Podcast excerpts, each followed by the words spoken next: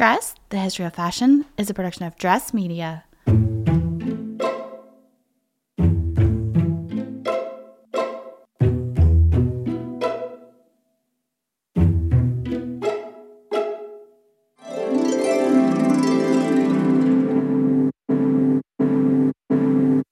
With over 8 billion people in the world, we all have one thing in common. Every day, we all get dressed. Welcome to Dressed, the History of Fashion, a podcast that explores the who, what, when of why we wear. We are fashion historians and your hosts, Cassidy Zachary and April Callahan.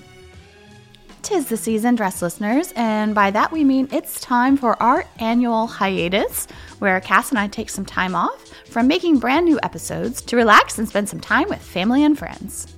But in the meantime, please join us as we retrace our own fashion history footsteps with a selection of our favorite past episodes. Happy holidays to all who celebrate, and we can't wait to catch you all super soon for season 7 of Dressed, launching end of January 2024. Please enjoy this episode from the Dressed wardrobe of over 450 past shows. Okay, listeners, it's been a minute since I've opened the show up with a bit of poetry, which I'm oh so fond of doing from time to time. So I hope that you will permit me to share uh, with you all a little ditty from the year 1631, which was written by John Taylor. And it goes a little something like this A needle, though it be but small and slender, yet is it a maker and a mender. A grave reformer of old rents decayed, stops holes and seams and desperate cuts displayed. And for my country's quiet, I should like that womankind should use no other pike. It will increase their peace and enlarge their store to use their tongues less and their needles more. I guess I shouldn't have been surprised by that last that last little bit. I mean, the history of needle making is quite gendered, I suppose. Yeah, but yeah.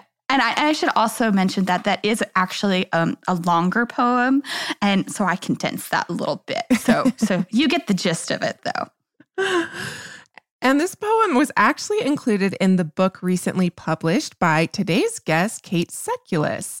Kate is currently a PhD student at Bard Graduate Center in New York, where the focus of her work is on, in case you haven't guessed it, the history and the art of mending, her work teaching mending practices around the globe is supplemented by her writing, which has appeared in Vogue, Harper's Bazaar, the New York Times, you name it. The list goes on. And we know so many of our listeners are makers themselves, so we are delighted that Kate agreed to put down her needle and pen for a moment to join us today on Dressed. Kate, welcome to the show.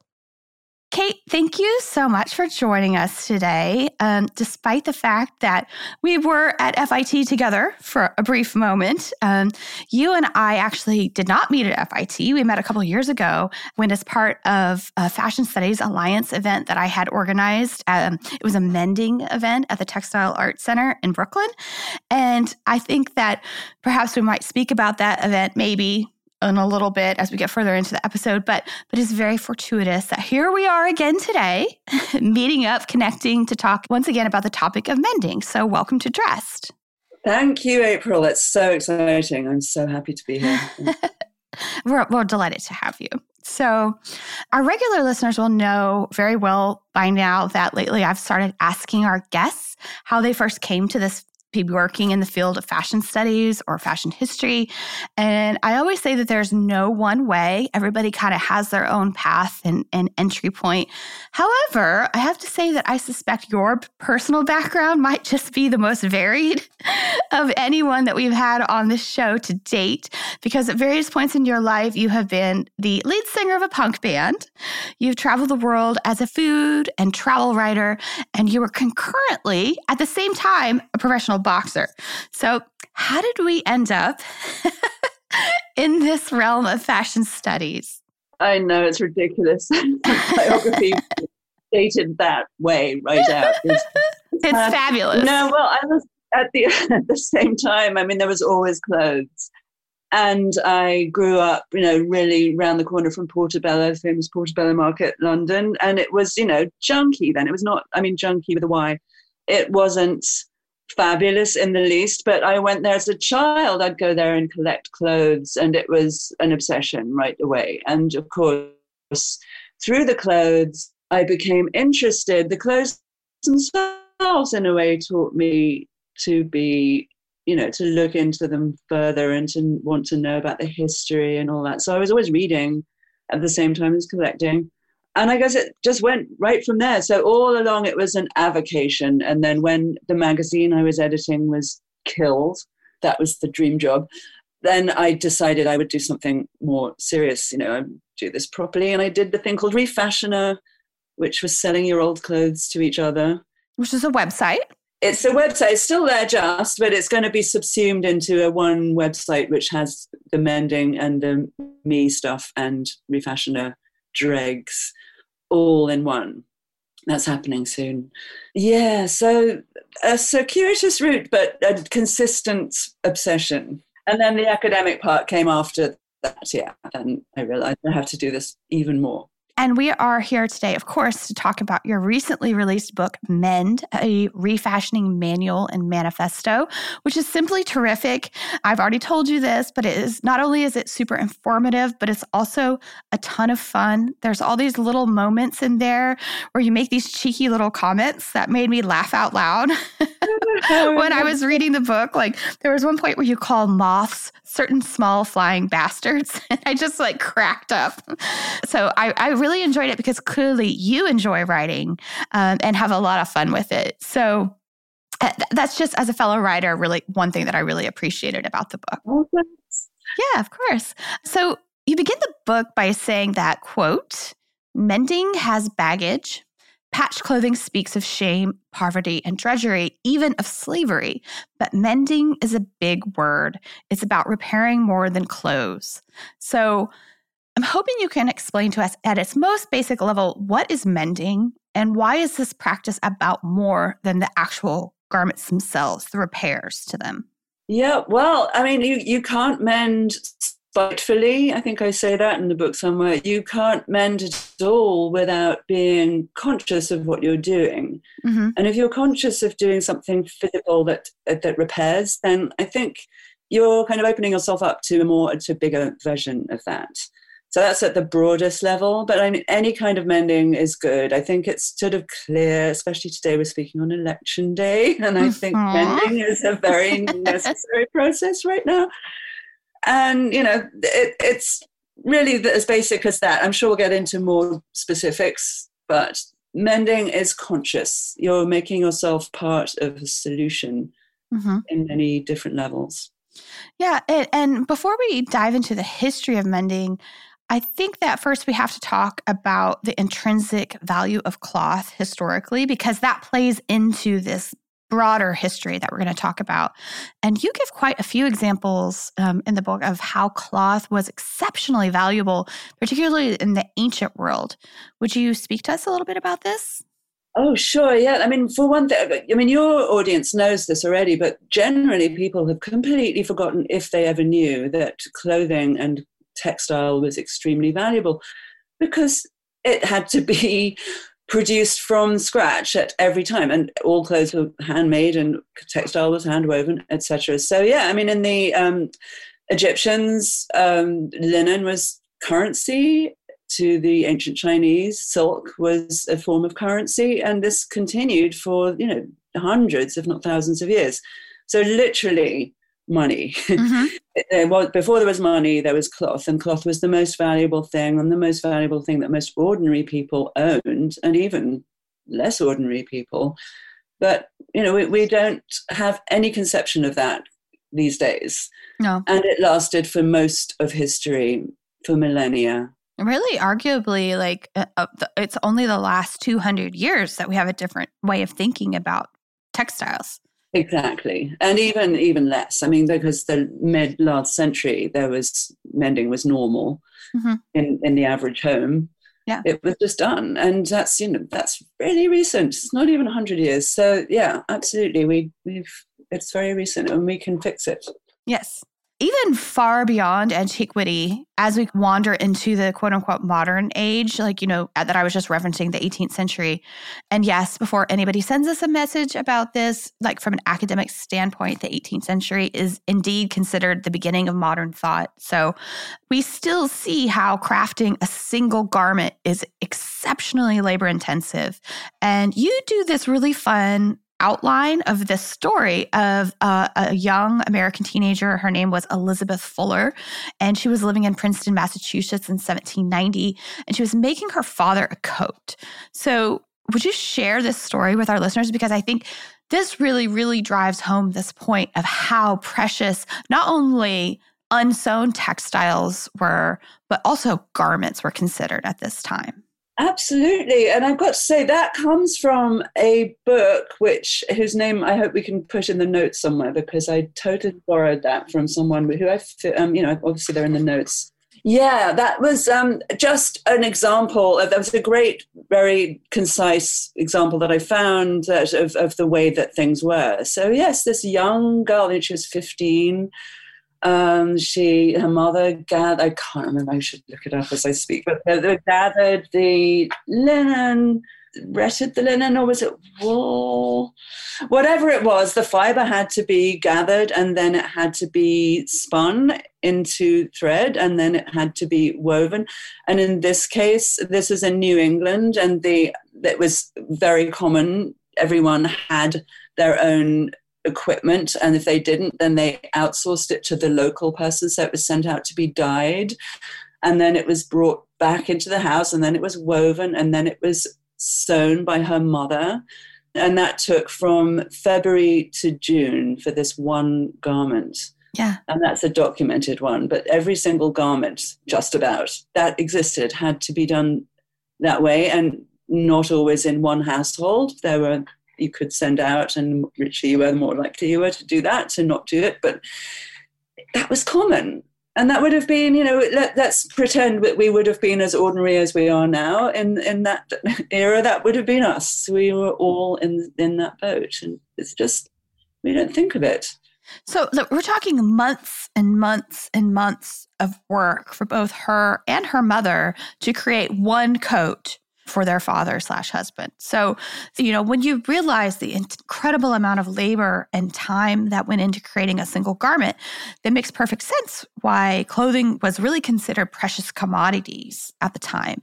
And for that very reason, all throughout history. There have been dealers of secondhand clothing, um, as well as professional menders. So I found this really interesting in your book. Can you tell us a little bit about the scrutari, the I'm gonna I, I might butcher this. Correct me if I'm wrong. Sarcinatores. Is that I right? believe so. Yeah. and of course, later on in history, the botchers. Who were these people? What were these professions?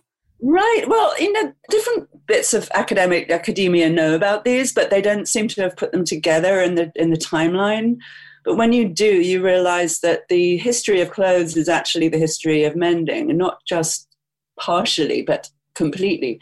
So the scrutari in ancient Greece, scrutopoli, same thing. They were the second-hand dealers, and the sarcinatores, the tailors but tailoring was mending because, well, certainly, as we know, we all know about togas and, you know, peploi and all those um, draped cloth garments.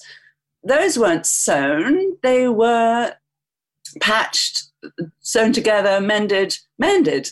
So those dealers in, in the clothing of the day were actually mending. Mm-hmm. And it stands to reason, but you have to sort of look between the lines. And the history and researching mending history is all about looking between the lines and mixing up different kinds of sources and looking for these things that weren't written about because they were so ordinary. They didn't have to be and they weren't interesting. So to us, it's very interesting.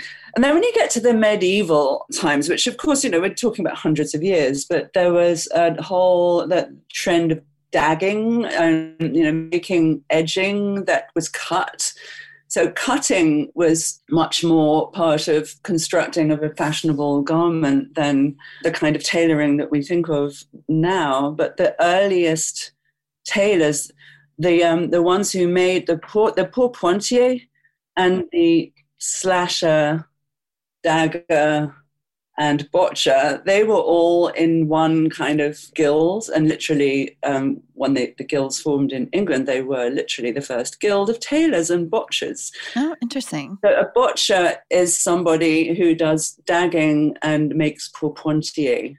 And they were all sort of one kind of guild, pre guild guild of what became tailoring. So, in fact, at the very root of tailoring, we have cutting mending, botching, patching, all mixed up. And it is the history of mending really predates the history of fashion very directly, if you follow that through line. I hope I didn't botch that. In a different sense of the word. yeah. But I um, mean, that word is such a funny word that we I guess we misuse it because we don't know its its um its history. They were menders, basically. They were fixing things. So all the tailors, all the makers of clothes were mending and patching. Yeah, and, and one of the things I thought was really interesting is that mended garments were actually even found in the tomb of King Tut. So you, these mending techniques were even being used all the way back in ancient Egypt. How do those compare to modern day mending techniques, the, the ones that were found in the tomb of King Tut?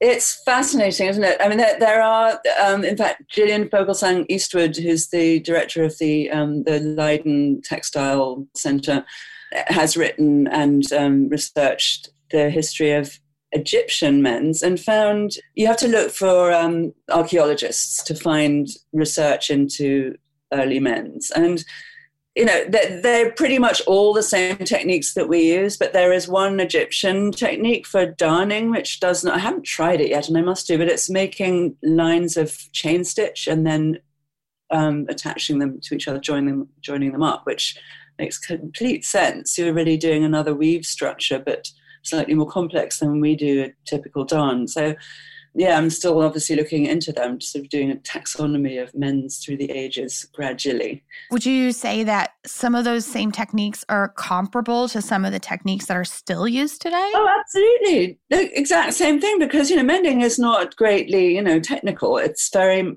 basic stuff. And most people who did it probably didn't have that great skills. They they were just, you know, they just needed it to still work. Mm-hmm.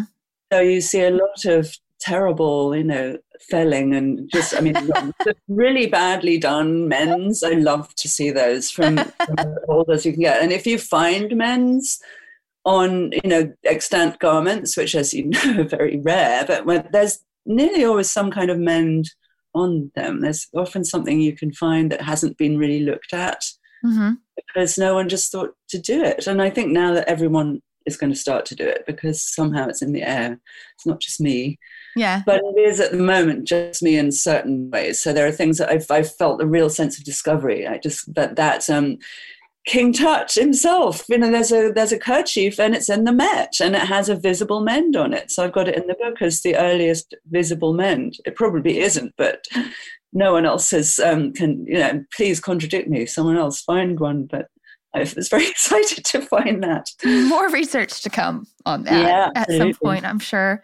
Um, and I just like to point out that this practice of mending is, of course, cross cultural, right? It, it, spans time as we know it, you know, from Japan to Bangladesh to West Bengal to Korea. All of these places have their own very unique textile traditions, which involve patchwork and also mending. So, would you tell us a little bit about these. I mean, Boro alone probably should be its own episode.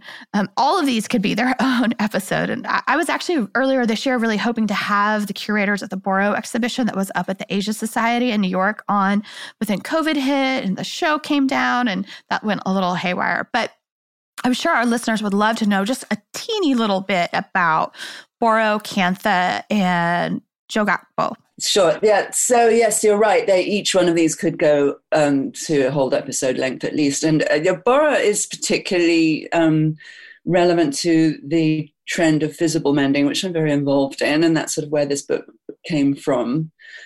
Because a lot of people are kind of doing that or saying they're doing Boro men's on their jeans or Sashiko, which is the, you know what Sashiko is? It's the, well, basically what it boils down to is running stitch and patterns. Mm-hmm. But it's extremely complex and it very much belongs to Japan and Boro belongs to history. We cannot do it now because it belongs to a certain period when there were a lot of sumptuary laws and there was terrible conditions and um, poverty in the rural north in Aomori province. And to get through this, people had to mend upon mend upon mend upon mend the little tiny scraps, because boro means scraps, of fabric that they owned. And it was too cold to grow cotton, it was mostly hemp.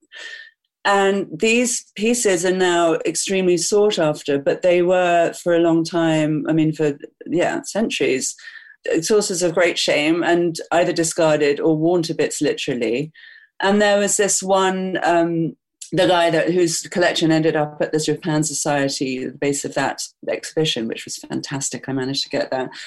Chuzaburo Tanaka. He personally went around and collected from the families with great respect and by getting to know them over many weeks and months these pieces. So that's how we can have, you know, we can see these very important and very rare pieces. And they're now on the market for thousands of dollars each. And that is a strange. Um, there was a Mingei mo- movement in the 20s in Japan that made um, craft work, you know, that gave that a, a, voice and made it important and understood. But this wasn't really part of that. This was a separate ev- evolution so Boro belongs to a time and place, and we can't do it on our jeans, but we can pay homage. I would say homage because I'm English. Homage to it, and it, it's a it's a heartbreaking craft tradition that mm-hmm. has you know so much behind it. So that, that's Boro, and Sashiko is related to it, but that's a very much grander and more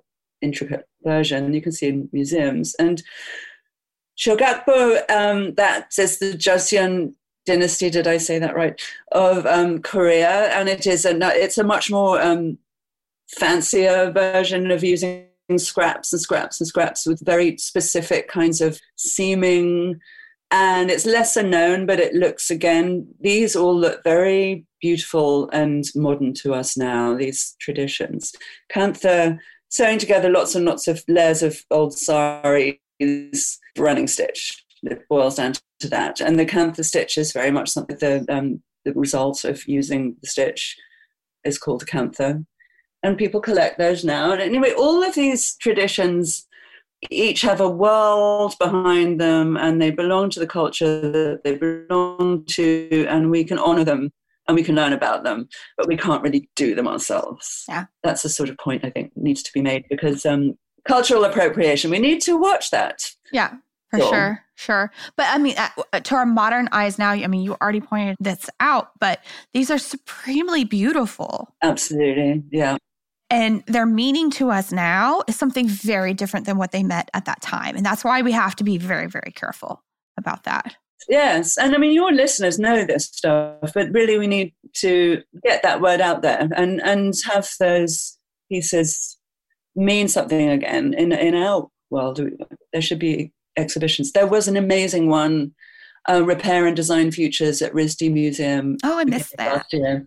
It was amazing. Did they do a book? No, sadly, there was just one um, issue of their journal, mm-hmm. which um, is really all about that, which I think is probably sold out. I have a copy. I'll lend it to you. I'm sure we probably have it at FIT in the library. You might somewhere. have one in your collections that you look after. I hope you do. If not, then we'll call Kate Irvin and get her on the show as well because she is. It's her labour of love. Took about ten years, and she might have a couple of copies knocking around. She's um, amazing. Hey. Dress listeners, we often refer to ourselves on the show as dress detectives. But what if we told you that you could travel back in time and solve your own fashionable mysteries? Because you can by joining us in playing June's Journey.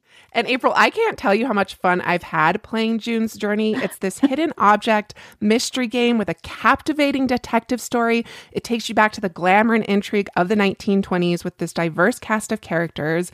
And basically, each new scene takes you further into the story of a thrilling murder mystery that sets the main protagonist, June Parker, on a quest to solve the murder of her sister and uncover her family's many secrets. You will sleuth with June in the antique parlors of New York, the chic sidewalks of Paris, and you can even build your own luxury island estate where you get to decorate and plant decadent gardens.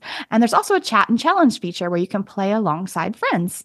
So join us, dress listeners, in putting on your detective hats and escape to a bygone age of mystery, danger, and romance. Discover your inner detective when you download June's Journey for free today on iOS and Android. Cass, as you know, we are going to be expanding our fashion history travel offerings this year. Mm-hmm. So you better bet that I'm going to be brushing up on my language skills with Rosetta Stone. With more than 25 languages offered, including Spanish, French, Italian, German, Korean, Chinese, Japanese, Dutch, Arabic, Polish, and so many more, that world out there is practically at the tip of your tongue. And that's right, dress listeners. For more than 30 years, Rosetta Stone has been the expert in language learning. There are no English translations, so you really learn to speak, listen, and think in that language, which is incredible. You learn by immersion, and their programs are available to use on your desktop or as an app. And let's not forget that there is an amazing built in true accent feature that gives you feedback on your pronunciation so you learn the proper accent from the very start. For a limited time, dress listeners, you can get Rosetta Stone's lifetime membership for 50% off by visiting rosettastone.com forward slash today. That's 50% off unlimited access to 25 language courses for the rest of your life. Redeem your 50% off at rosettastone.com forward slash today. One thing that we haven't touched on yet was who was doing all of this mending because regardless of geography or the period of time, it seems like mending has historically more or less been deemed quote unquote women's work, right? Yes, unfortunately. There were, I mean, men certainly did mend, especially workmen, workmen's. I do a pun sometimes. I'll try not to. Yes, so yes, women were certainly the laborers in this in this regard mm-hmm. as usual. Um, one of the images that I love the most in the whole book was this insane double page spread of dozens of pairs of 19th century stockings and you have them all like so artfully arranged and they're so colorful and beautiful they have crazy patterns and colors and i I found it so charming that all of these 19th century ladies, under their cage crinolines, and depending on what decade it was, maybe their bustles and, well, you know, wearing corsets, of course, they were wearing these kind of completely out of control stockings underneath. Absolutely. And it was just like a fun, such a fun secret, really, kind of. Yeah, but they did love to flash an ankle. There was a whole, I mean, men ogling them on street corners that was written about. Yeah. They were, they knew, you know, the men knew what was under there. it was not, it was, they were supposed to be flashed. Yeah. So I bring up stockings because I'd like to talk about them in the context of technology.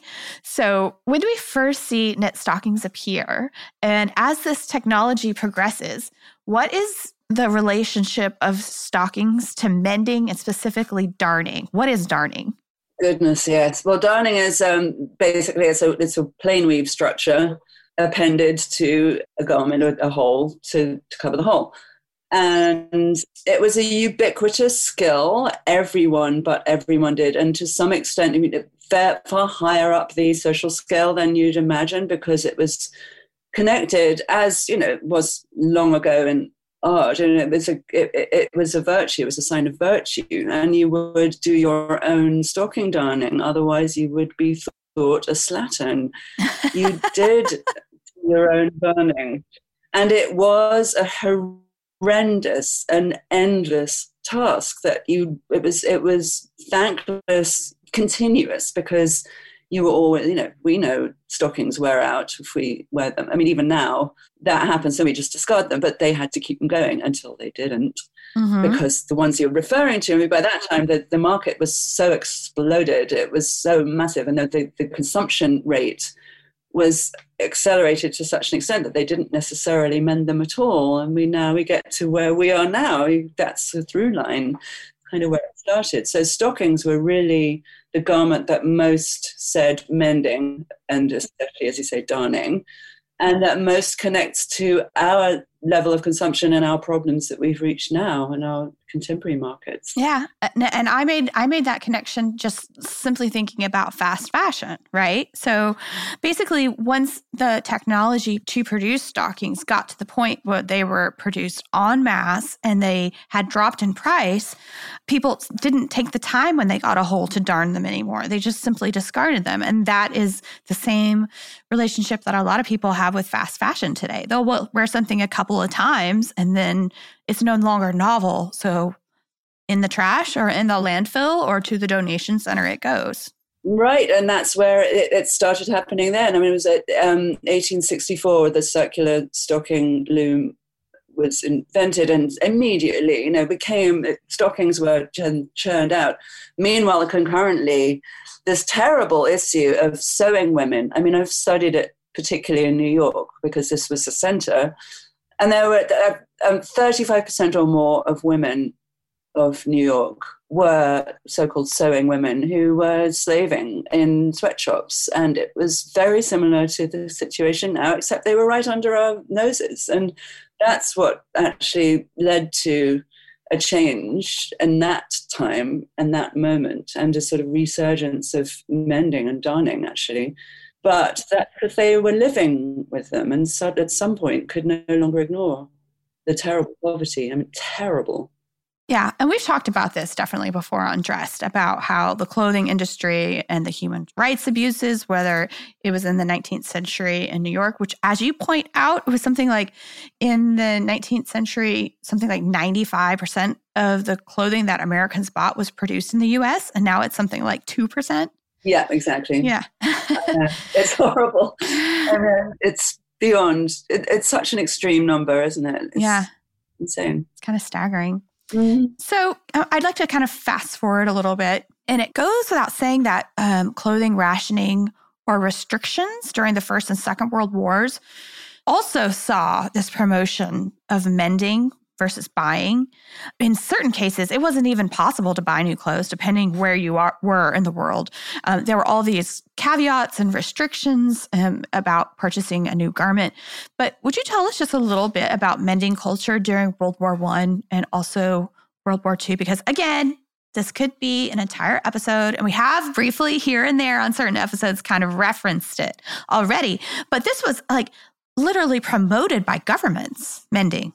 Yeah, well, funnily, I mean, World War One. Although you know the, the involvement of the U.S. in World War One wasn't as you know much as it was when I come from England. So in England, there was more directly, but there was there were massive um, mendathons here in New York City for the war effort in the First World War, and there were just you know up to uh, half a million garments were mended in um, one year, and there were literally you know late grand ladies in the ballroom at the Waldorf and places that were opened for this, and they, they were taught and men, they, they mended for the soldiers. And there were, you know, you can find articles about how patches are, um, are patriotic. Mm-hmm. So it's okay now to, to look a bit patched up. It's it's wrong to look like you have just walked out of the store. And that's, you know, the First World War. And then the Second World War, of course, we get to the most famous um, of all slogans, make, do, and mend. So even if you don't know where it's come from, you probably heard that as a hashtag. And that's from, that comes from, it was actually invented by the war, and uh, by the Ministry of Trade in England when clothing rationing was brought in in the Second World War. So rationing didn't happen here, but here we had wear it out, make it do or do without. But there, you know, the, the US, of course, had the depression. So all these things converged into making mending happen again and making it something that normal people did as a matter of course. And then in England, it was enshrined into culture completely. But then, you know, the moment the war was done and rationing was eased, then what did everyone want to do? Have enormous, you know, new look skirts and be absolutely profligate in their spending and have all the latest fashions. So that kind of ended especially, you know, probably accelerated by the fact that there were all these restrictions and needing needing to patch for so long. So, yeah, in a, uh, yeah, we should do a whole thing on that. The the wartime eras of the mending of the early 20th century. So the late 40s, early 50s, not a great period of mending, as you mentioned, but Turn around to the late 1960s, we see a reemergence and into the 1970s. And you note in the book, you say, quote, home sewing boomed to a $3 billion industry, which would be about a $20 billion industry today.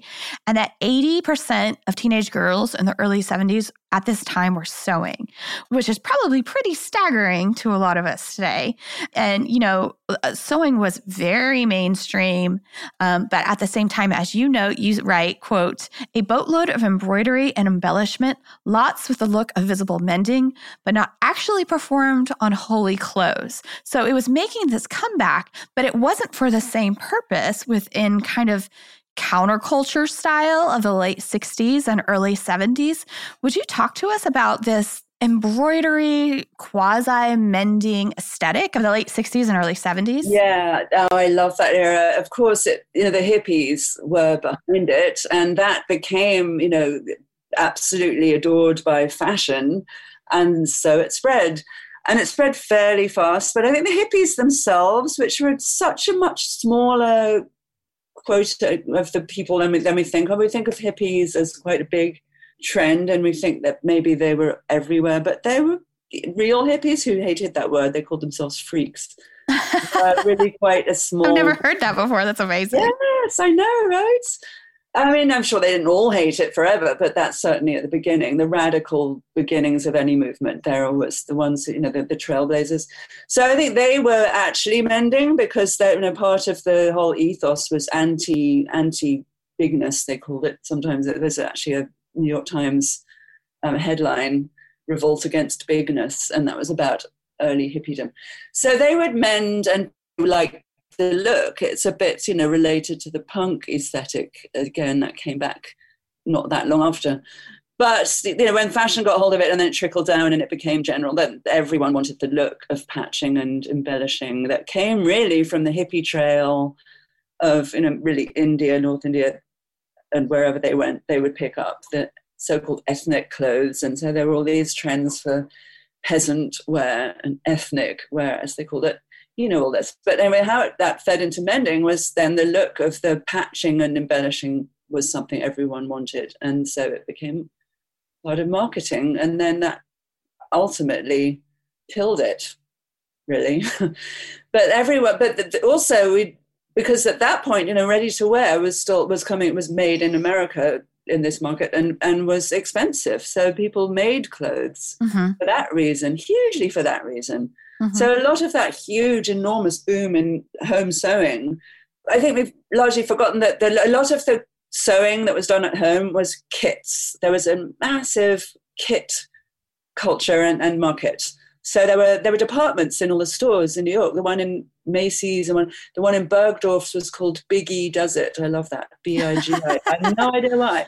But they had a you know home sewing kit department at Bergdorf Goodman for goodness sake. I mean, it was really mainstream, and that was because clothing, you know, ready to wear was expensive. It wasn't the only reason; it was also trendy. And Vogue had a do-it-yourself issue in I think it was April '71 maybe July. Anyway, it, it was big. It was mainstream and then it died.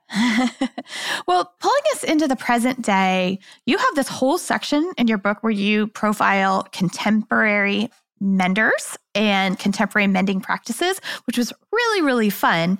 Um, and are there any um, contemporary menders that you would like to speak about? I was super fascinated by both uh, Miriam Dym's logo removal service and also Michael Swaine's free mending library. I mean, these are so imaginative and cool.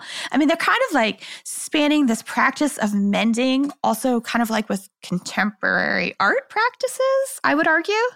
Absolutely. Well, that's what I'm after for, for visible mending now. I think I always think it's more art less Etsy, mm-hmm. more art than Etsy. You know, just mm-hmm. really, it's, it's uh, there's certainly an art to mending, and to make it as a performance art, as Miriam Dym does, and Michael Swaine did, is just extraordinary. Swaine was Michael Swaine was the, as far as I can tell, the earliest of these kind of modern mending people who do something with the craft to make it.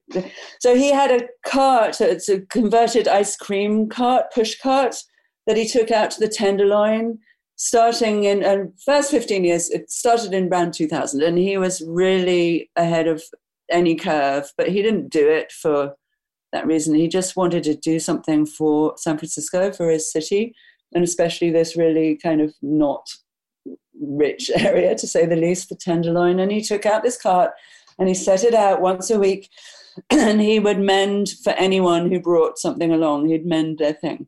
It's so cool. Oh, I know it's so cool. There's a little bit out there. As people interviewed him at the time. It's worth looking him up. And he's so awesome. I mean, he's really just loved everything about what happened around it. It became a symbol. You know, we were talking about mending right at the beginning. What's bigger mending than mending? What's what's a bigger way of mending? And he was just doing that mm-hmm. for San Francisco and for people, and it just creates a wonderful mini. It's a microcosm of society that could be in a way. And Miriam Dym, I love her. She just takes, she excises the logos and puts a different shape in it. She likes to say it's a shape, never before seen shape. She doesn't want a logo code. she wants a new shape altogether. And it started as a performance piece. And now, I mean, it's something that she just continues to do. She's a textile artist and actually a systems artist, she says now, because so many different things go into her work. Mm-hmm. So cool. Just so I could visually explain this to our listeners. Let's say, for instance, you have a t shirt with a Nike logo on it, right? You turn your t shirt over to Miriam. She will cut out that area of your shirt and then replace it with a different textile below in this really cool, interesting, like graphic shape. Yeah, a reverse applique. Yeah, and yeah. Exactly, in a shape that is un, unheard of before. That's hilarious. I mean, she's just really funny. So to read, if you look at her website and there's stuff on there that will make you laugh. Uh-huh. And her last her last name is spelled uh, D Y M, correct? If anybody wants to look her up. Yes. Yeah. And then I've also got the sort of foundational Visible Menders of England because it sort of got started there, this particular round of mending and especially shout out to Tom of Holland, who I call the godfather of mending, whether he likes it or not. And he he sort of named it and and started doing it a bit before anyone else in this time around. And he does really beautiful work. And there are like many, many of these artisans, artists, makers that you profile in the book, um, several different ones. So that was a really fun part for me.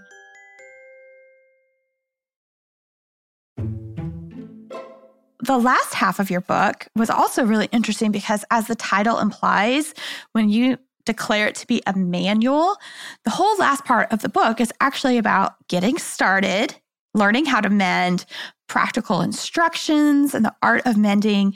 I mean, you cover everything. Like, there is no excuse for you if you read Kate's book not to know how to do these things. I mean, you talk about the tools, you talk about specific stitches, what type of men's work for certain situations and certain fabrics. So it's extremely comprehensive. And I even really love you have all these charts in the book that like detail the difficulty level of certain techniques and also like working with certain textiles. So I'm curious about how you personally came to develop this vast knowledge about the practice of mending? Yeah, well, trial and error, which is what I recommend. The first, what I've tried to do with the instructional parts is to cater to. I mean, if if you know how to sew, you can show, you can drop in and page whatever, and and skip the first bits. But if you don't know how to sew, I think it's really hard to start because you don't even know how to hold the fabric. And those stitch guides online they don't really tell you the things that really happen when when your thread gets all knotted and what you can do about that stuff. So i try and guide you through all that. And then um, for the so well, I've always sewed. I learned at my you know my mother's knee, so the sewing part I've always been able to do, and the mending part, yeah, I said trial and error, and it really is a question of just over and over and over again trying different things on different fabrics and different garments and different places and seeing what works. So I've built up this sort of expertise from something that didn't have any instructions anywhere except, except there were you know there are some instructions. There's some i, I collect um, mending and darning books and guides completely. So i've also devoured all of that stuff that i can find. And and then there's this nice community online you know on the usual the instagram and we we really are it's a friendly i don't know how long it'll last being genuine but it's fantastically open and we share ideas and techniques and are all encouraging and also funny. So there's um, a, a, mixture of all those things. And in the end, you know, I wanted to make some kind of structure for the kind of men's that you do nowadays on the kinds of clothes that we have. And so I did um, a periodic table of mend elements to kind of structure the whole thing, which is silly, but. Um, it's very fun. Uh, one of the things that you talk about in the book is that mending equals community and also mending equals activism. Would you speak to this a little bit more? Yeah, absolutely. Well, it sort of stands to reason that now that we are, um, I think everyone who's listening, I should think, knows about the fast fashion yes. stuff. and now, you know, that with the COVID, um, a lot of the huge companies have um, reneged on on orders that they had pre-COVID, and that's all going on. So, I mean, it's only getting worse at the moment. But we have um, just by mending visibly, you're showing without any words that you have kept this from the landfill. It's that simple. It's like a badge of honor, and you make something beautiful and unique to you. So you've bonded further with this garment that you already thought was nice enough to keep going by mending it. And you're going against the, the, the grain, your anti fashion industrial complex. You're keeping something going that had a built in obsolescence. You're, you're refusing that message. And it's very direct. I never used the word craftivism. I, it had its day, it's fine, but it's not what this is. This is there's so practical that it's you know there's no downside. It's ironic that amend is now um, a luxury item mm-hmm. the time it takes. But then you know using your time that there's that that's another whole issue that's involved in it because how is how have we sold our time and how are we being made to give it up to you know certain um, Silicon Valley operations. Yeah, we sure. can reassign our hours to being menders. Yeah, and and you even point out that some of the best visible menders like have to turn away work because they are overwhelmed with people's requests and and that you can make a pretty penny if you're really good. Yes indeed. And i'm actually you know this has been um, put on the back burner but uh, tragically i'm doing my, my new website which will have it will have a um, Menders Directory, a directory of people who will mend for you, mm-hmm. because completely free for both ends, you know, because there's no such thing. And I think that all you can do at the moment is trawl into, you know, Instagram and try and find someone who's your style, who's got, you know, who, and find out how to get in touch with them. It's quite hard to, and people are always asking me, you know, who, who can mend this? and I forget. I want to have that directory to hand. So, yes, people are now making a living from mending, which is delightful and needs to be spread. And it's come full circle.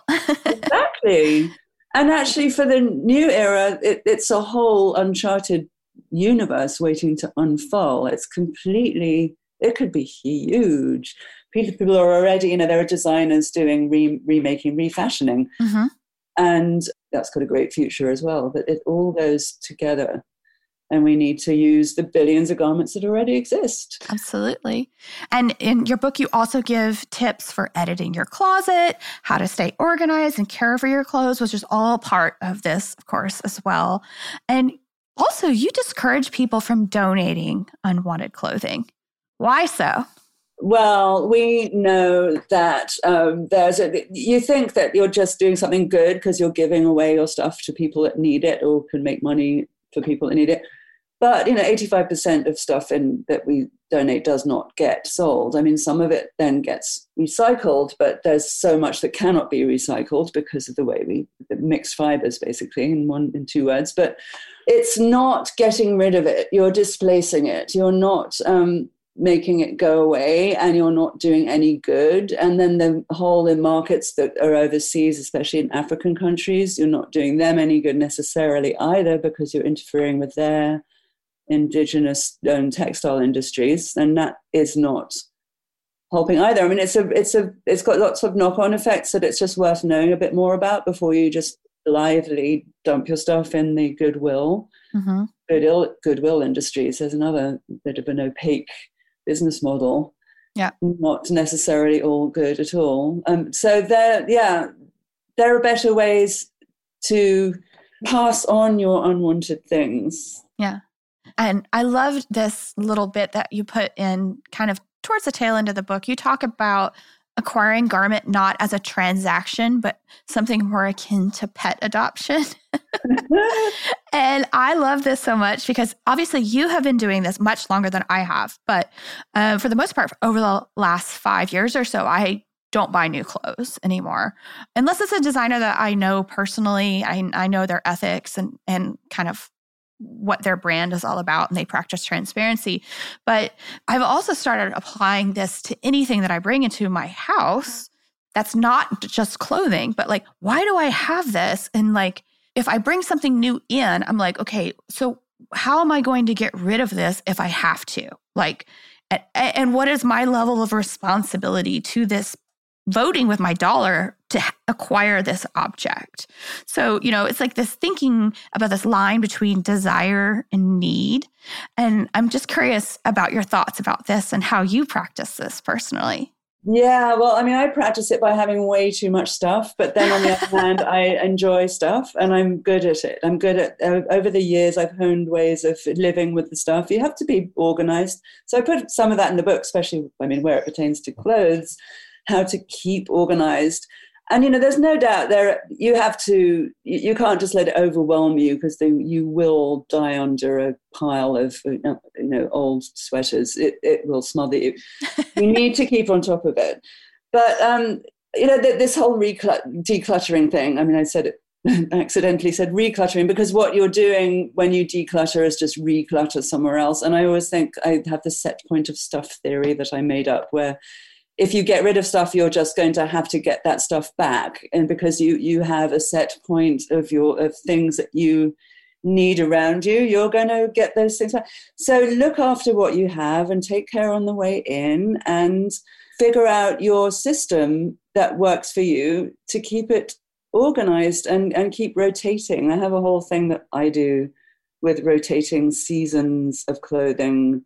And by that i don't mean just summer and winter but the things that I'm liking at the moment. I will put those where I can see them and um, have, you know, in my reserve collection area, I'll put things I'm not wearing at the moment.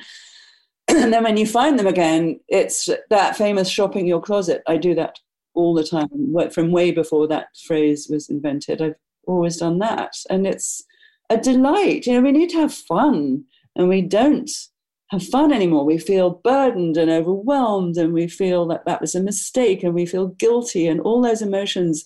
Let's just redo it. Let's reboot, literally, and just enjoy your things. And if you're not enjoying them, then think how you can give them to someone who would like that garment or cut it up and make two other garments with it. Just all sorts of creative ways to rethink what you've taken for granted for so long. Yes, for sure. There's nothing better than that feeling of like going through your closet and you're like, oh, I forgot I had this. And then it's like, that's right. It's like you got something new all over again. well, exactly. Shopping your closet, and it's you know that is the much more delightful because you liked it enough to get it in in the first place. And I think you know all those wardrobe consultants that tell you, if you haven't worn it for a year, then it's no good. You won't want it anymore. That is the opposite of the truth. Mm-hmm if you haven't if you liked it and you bought it and you put it aside for five years, that's when you're going to find it again and think, oh, my, like what you just said. Mm-hmm. Oh, yeah. I love that. I forgot completely. and, you know, so do not throw it away if you don't wear it. If you just bought it and it was a real mistake and you haven't sort of rethought this whole process yet, then yeah, you might have made a mistake. And that, that last thing you bought, maybe that should. Not that one. maybe not that one. Right. but the things we've had for 20 years, I mean, I might things that have gone vintage in my closet. That's those are my favorites. And oh, yeah. many. I have um this Norma Kamali jumpsuit that I bought probably like 20 years ago that I still wear like once a week.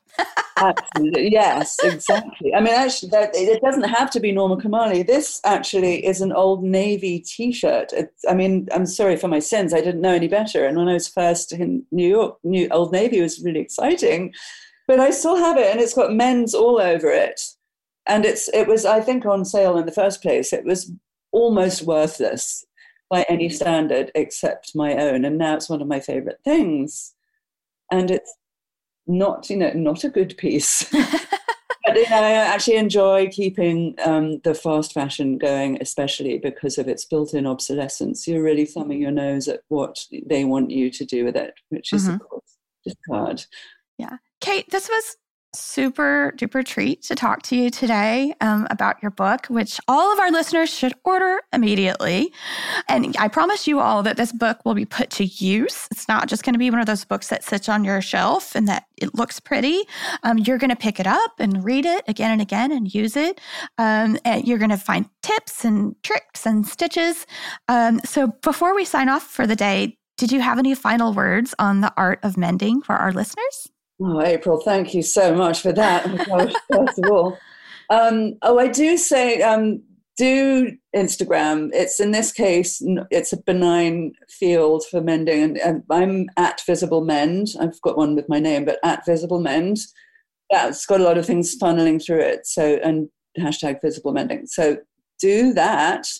And my main thing to say about mending is just do it never mind Nike, sorry, I've just borrowed that, but it is so much more fun than you think. And mm-hmm. what I've found is that every single person that's tried it immediately loves what they've done when they've done their first visible mend. It's so delighted beyond what you can imagine. You really need to just do it. And you can't go wrong because you can either unpick it or else you were going to discard it in the first place. Or, best of all, more is more. Just go over it some more until this massive like assemblage on your t-shirt. it's really fun. Let's have It fun. is. It is. I actually, um, we, I, I think we referenced at the beginning of the episode that we met at a mending event um, where we were using golden threads, and it was part of this game called Golden Joinery, and it's kind of based on the art of kintsugi, which is an Asian tradition of repairing porcelain um, with these visible lines of gold. So you're you're you're actually highlighting the flaw in the piece or, or where it was broken.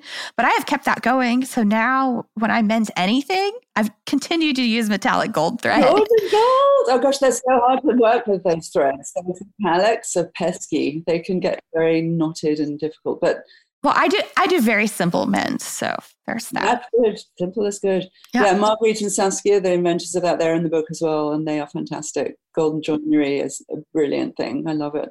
Yes. Yeah, so, that was a good day, wasn't it? Yeah, it was a lovely day. It was very cold that day, but we had a really good time.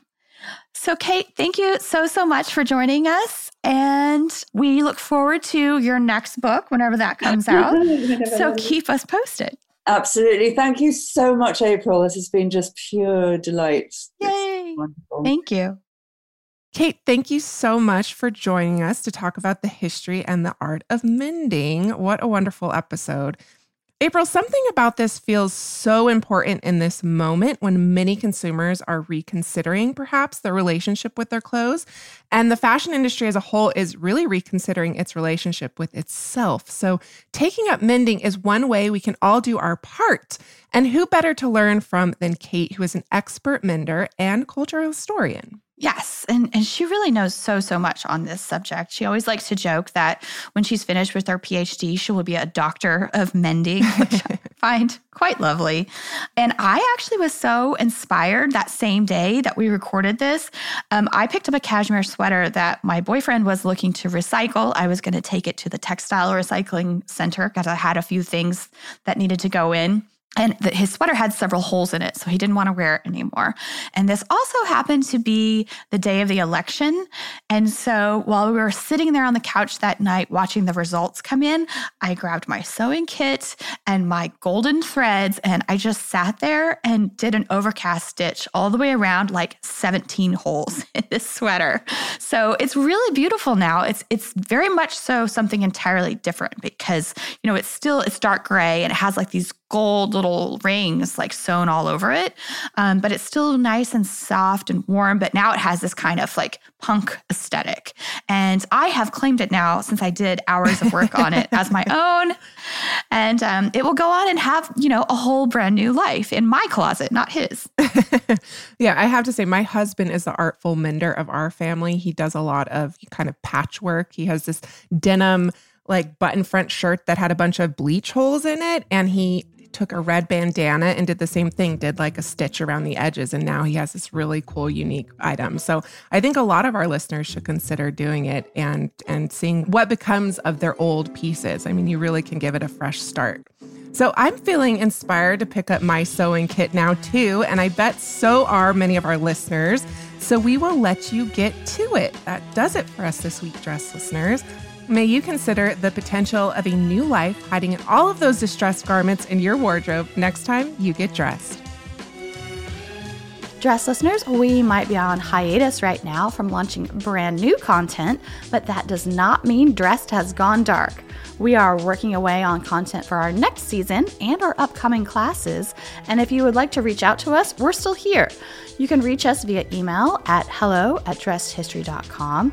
And dressedhistory.com is, of course, our website where you can sign up for our newsletter or our upcoming classes and tours we recently announced the launch of Dressed the School of Fashion, which is our platform for our online classes, which will make their debut in January with Cass's What Women Wore to the Revolution 100 plus years of transformative fashion. And our website is also where you are going to find our expanded offerings of in person trips and tours, starting with April's soon to be bi weekly Fashion History Friday nights at the Metropolitan Museum of Art in New York City. And if you would like more details about April's tours or my class, you can head on over and find all the deets at dressedhistory.com. And if you want to say hello, you can also, of course, always DM us on Instagram at dressed underscore podcast, which is where you will find visuals accompanying each week's episodes. Are those holiday gift cards burning a hole in your pocket?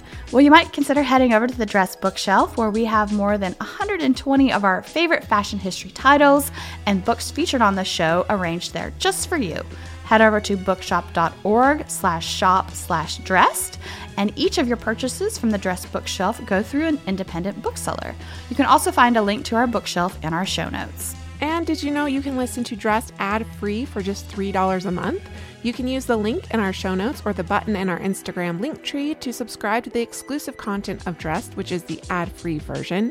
Each episode will show up in your feed just like normal, but without the ads. Thank you, as always, dress listeners, for your continued support, and may you consider your own fashion history, past, present, and future, next time you get dressed. Season 7 of Dressed coming your way late January 2024. Dressed the History of Fashion is a production of Dressed Media.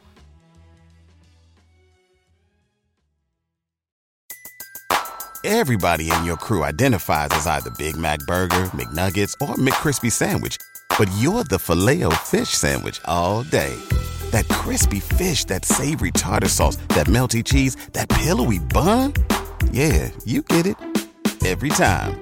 And if you love the Filet-O-Fish, right now you can catch two of the classics you love for just $6. Limited time only. Price and participation may vary. Cannot be combined with any other offer. Single item at regular price. Ba da ba ba ba.